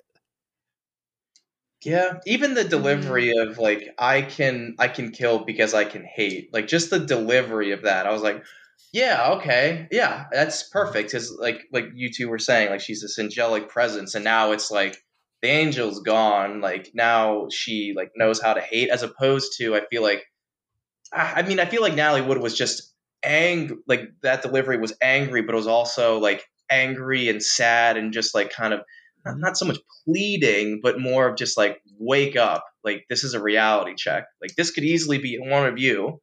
If you just let these petty turf wars that no one will remember, this can be any of you, like almost like, yeah, tying everything together of this is like the story of the cautionary tale of like what happens when you just are violent for no reason, unchecked violence. But here, yeah, I don't know. I didn't really feel earned. I mean, I like the moment when they pick him up and carry him away as a group, and then you know we just fade to black, and I was like, all right, I got a conversation in 45 minutes. Let me see if I can collect my thoughts, as opposed to just yeah. as opposed to just like reflecting about what I saw. Is Tony a good actor? I can't tell. That is a great question, and I think it's a great way to end and segue into our final thoughts, recommendations, and popcorn ratings. So, Mike, Lindsey, what are yours for the 2021 version of A West Side Story? Mike? Yeah, so it's like I said in the beginning, it's like perfectly okay. I mean, I guess I went into the movie with pretty, I don't want to say low expectations. Let's put it this way. I said to Brian, my brother, I'm expecting slightly better than mediocre. So that's like setting the bar really low, as is. So it was better than that, but like not much better. So I have been really getting into Letterboxd. We talked about it, Jay, on my show. Anyone that doesn't know what Letterboxd is, it's just essentially like a database collection of movies. People can write reviews. I've been using it, just the catalog movies, as well as just have a database and catalog of things I've been watching new, my DVD collection, things like that.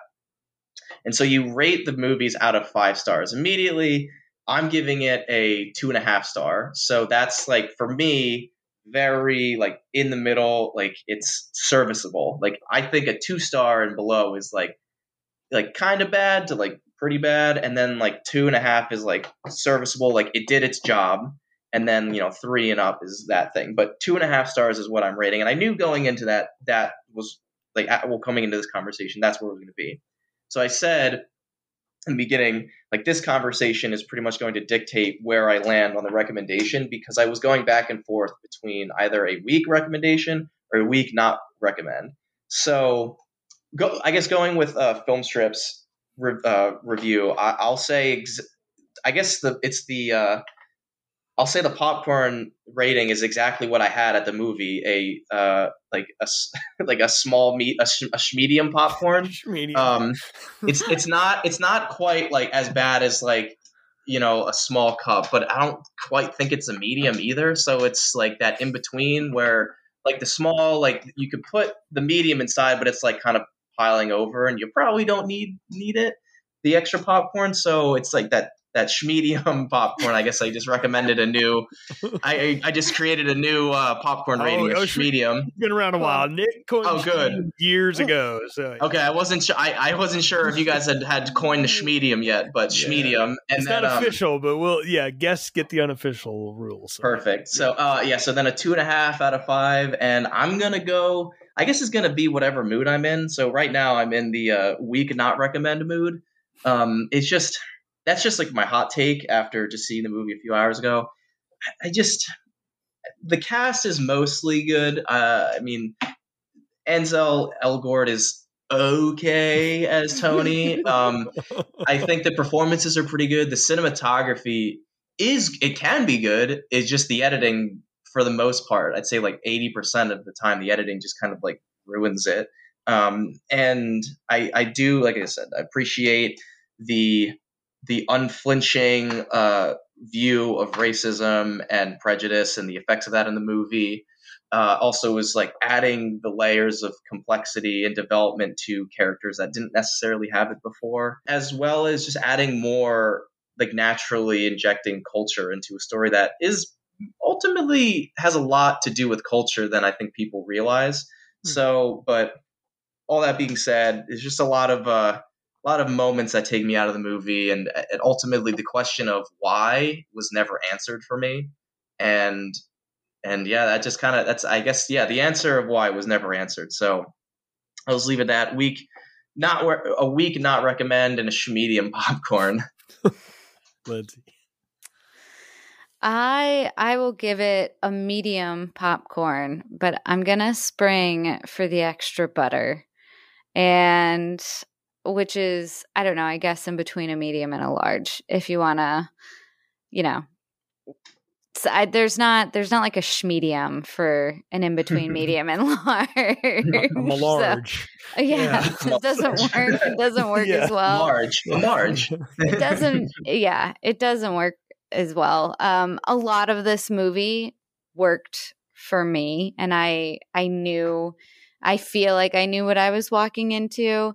There were some things I wasn't a fan of. There were a lot of things I did really enjoy. The performances of Maria and Anita probably are the high points of this film for me. And that is probably what got the extra butter, but definitely medium popcorn, extra butter. I think I've said my piece on everything else over the last couple hours. So I want to say this movie comes from a good place. Like the impetus of doing this, it's from a love from childhood and something a man shared with his father. That comes from a good place. And the story comes from a good place too. Let's take some really catchy songs and some really attractive people, and let's talk some real hard truth about racism in America and immigration in America. And let's talk about gentrification and some other things. Now that's the newer, lay in with Tony Kushner. And all of that is fine. David Newman directing this score does an incredible job. It sounds awesome. Again, the singing in this movie ranges again from fine, Ansel Elgort, to really good, with a lot of those. Probably the high point for me, I think, Lindsey, you and I shared that the Officer Krupke song is just so much fun. Like I would just watch just a clip of that and just, it's a good smile for 7 minutes or whatever.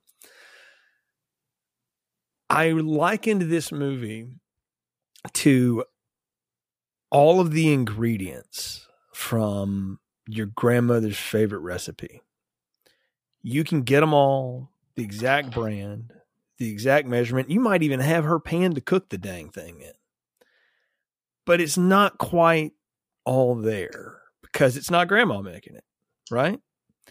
That's how I feel about this movie. All the individual pieces in some way or another more or less work. Like I think Ansel Elgort's a really talented performer. I wasn't lying. That whole Jeff Bridges thing, like if he hangs around and can keep doing, he can have a long career as an actor, probably not as a singer or a Broadway performer, but as an actor, I can see it. Rachel Zegler's a star. I'm really interested to see what she does next and does something not this, because that would be sort of fun to look at. And then all these other people I imagine will have opportunity to do other things, but I imagine they'll make their mint on Broadway like they continually have done, and they're good for them. But all of those pieces, when you put them together, don't necessarily quite gel. It's like me and my friends playing music and stuff growing up would think about like, what's our dream super band? And now as an adult, I realize like, that would never work. Not only because the ego's in the room of rock musicians, but just because like you can't really put Eddie Van Halen's guitar playing with like, Neil Peart's drumming. As cool as that might sound, it wouldn't work. And there's just something about all the individual parts here with the architect of it all, Steven Spielberg, where he can't just quite get it to work.